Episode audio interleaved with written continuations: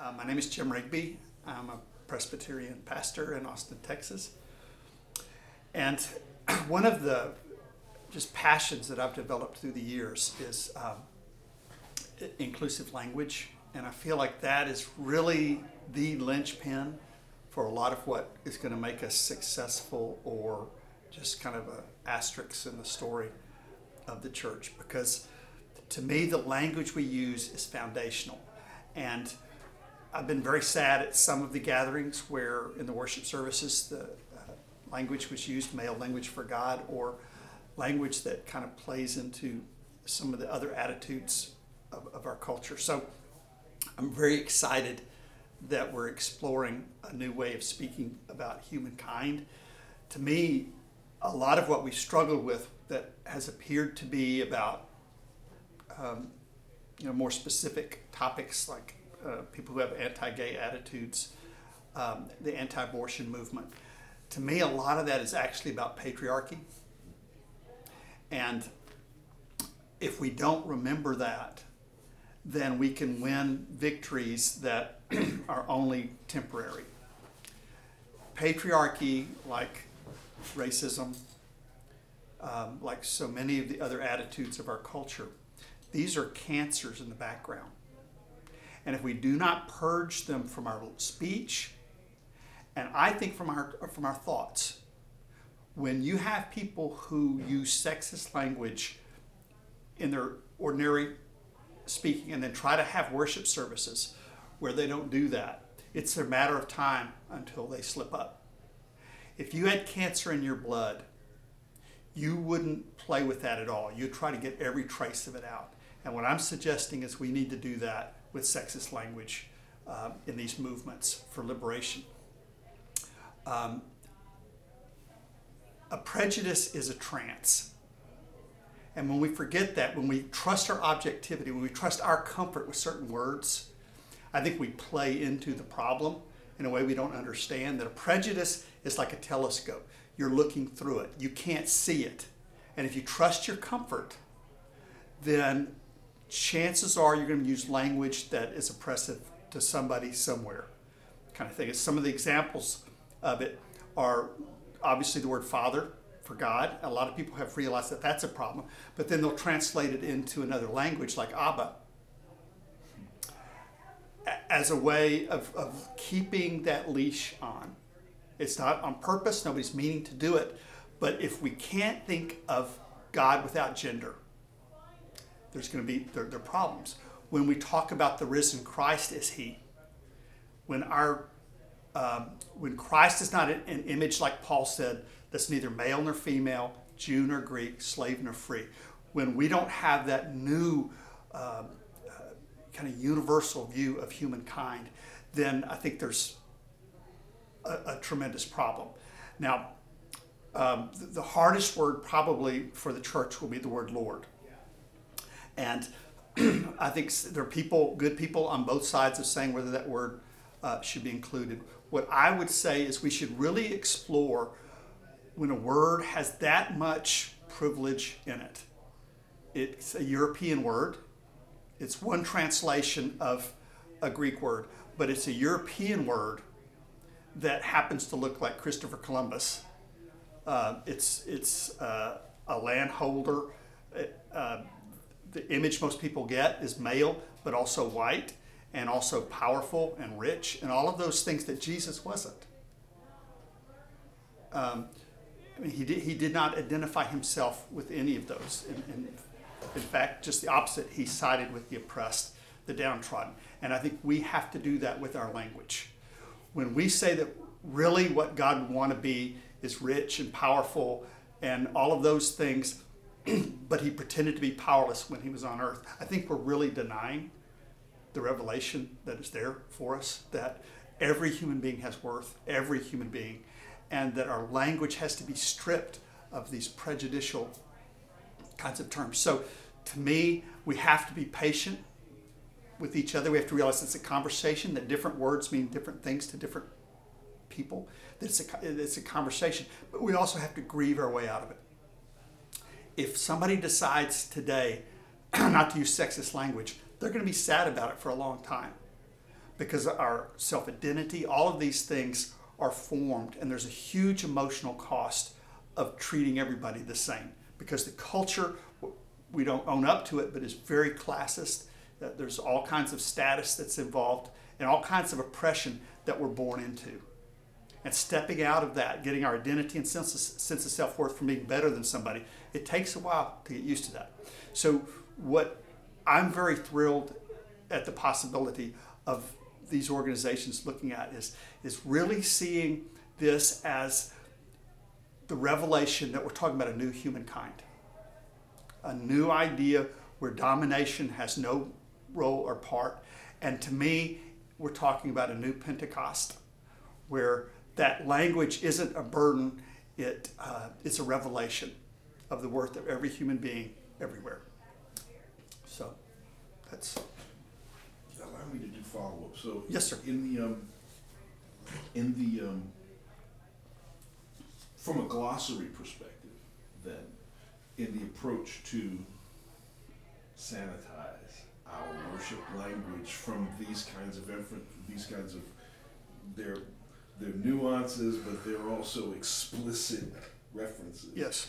Um, what what what method do you suggest um, in identifying what I'll call, for lack of a better term, substitute language or new new language? Yes. And um, what specific uh, examples come to your mind, if you have any, in terms of those those, uh, those alternatives?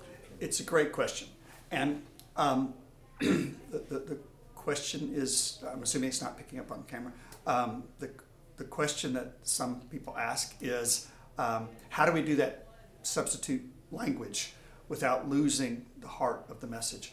And what I would say is that um, the reason that Presbyterian ministers wear a robe is, is not ritual, it's, it's an academic gown to talking about the ability to speak biblical language and translate them for our day. The word kurios that gets translated Lord in Kittel's Greek dictionary has 50 pages of definition. The idea that only one of them has worth, and it happens to be a white European male, the, the stereotype of domination in our culture, I don't think that's an accident. So, what I think is you go back deeper into the concepts again. You go back into the biblical work and you realize how there are multitudes of ideas for God and for, for Christ, and that the Sufis have something like, I think they say 10,000 names for God, and that enriches it because we're talking about the ineffable. We're talking about the mystery of the universe.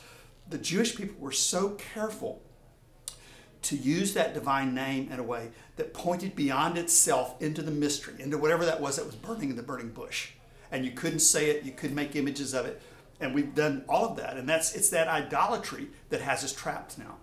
That if we can remember that when we're talking about the name of God, we're talking about the ineffable substance of the universe, the essence of the universe, and it's beyond us, and it's beyond our images, then we realize that whatever creeds we say are hymns. They're not dictionary definitions of something. So God is in some ways is like a father, uh, in other ways like a mother, uh, some ways like a friend, in some ways like uh, a river. You know, it, it, opens up endless possibilities. I think.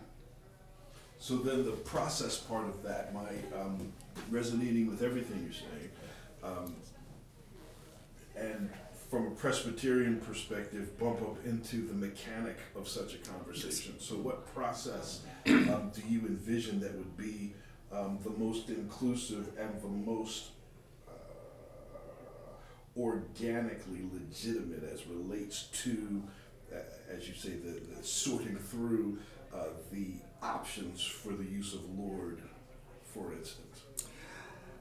I would say that the way out of this trap that we've built for ourselves is to go deeper into the original revelation that's there for us. So you go into the Hebrew, you go into the Greek, and you see these are incredibly rich concepts, and it's like a, a peacock spreading the tail. It's um, when you look at the stories of um, God's revelation of who God is in the Jewish scripture, it's clearly way beyond just a human being. And it's clearly beyond gender. I mean, if you think about it, if God has one gender but doesn't have a spouse, that would be eternal frustration. That you know, it's like you have to realize that we're we're saying that God is father-like, is mother-like. That th- those are are tinctures, they're tints uh, on on the revelation that help us understand that we belong to the universe, that we are not orphans and accidents of of the cosmos, that we are the expressions, we're the children. And it's that sense of belonging that the symbol's trying to call us to, not trying to tell us what God's gender looks like or what, you know, God looks like without clothes on.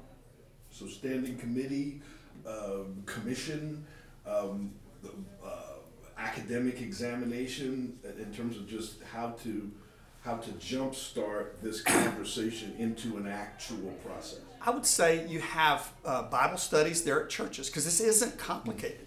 I mean, everybody in their heart knows it all comes down to love, right? I mean, that's sometimes the church teaches that, and sometimes we don't. But people are, it's not a complicated thing. It's realizing it's poetry. It's poetry. And the, the point of it is we belong. We're the children of this creativity, this cosmic creativity. And that experience is what the symbol's pointing to, not a logical understanding. The whole point of calling it a mystery is to say you don't grasp it. You realize that it grasps you, it holds you, it leads you, it guides you. And it's that sense of interconnectivity of all beings that is, I think, what the symbol is pointing to. And if we get too specific, it's like trying to analyze a poem. You know, trying to go into Hamlet and, and get really specific about him, being Danish, and, and we don't realize those were all uh, poetic devices to get the insight across. That when Shakespeare was doing this, it wasn't history. And scripture is not history, it's m- way more important than that. It's cosmic poetry that tells us who we are in the universe. So, I'm just taking notes on what you're saying. Because I'm very, very captivated by it. Oh, well, So, so if you're, so if you're, so take it one step further, literally speaking, what you are referring to is stripping the language of its imperialist aspect, um, which is a notion that all imperialists will oppose. yes. So, in terms of how to do that conversation, and I'm trying, I was trying to get at it, for, through the process thing. I was trying to, to, to have you um, speak to a strategy concerning the resistance. And of course, the Bible study, it's, it is the truth. But really, what you're talking about is recalibrating our approach to Scripture, and that seems to me to be um, quite a tall order from a, from a process perspective. I think step number one, I I get what you're asking now. Step number one, and this is an overture that a number of us are working on, is to allow churches to use non sexist language for God in every aspect of our worship and life.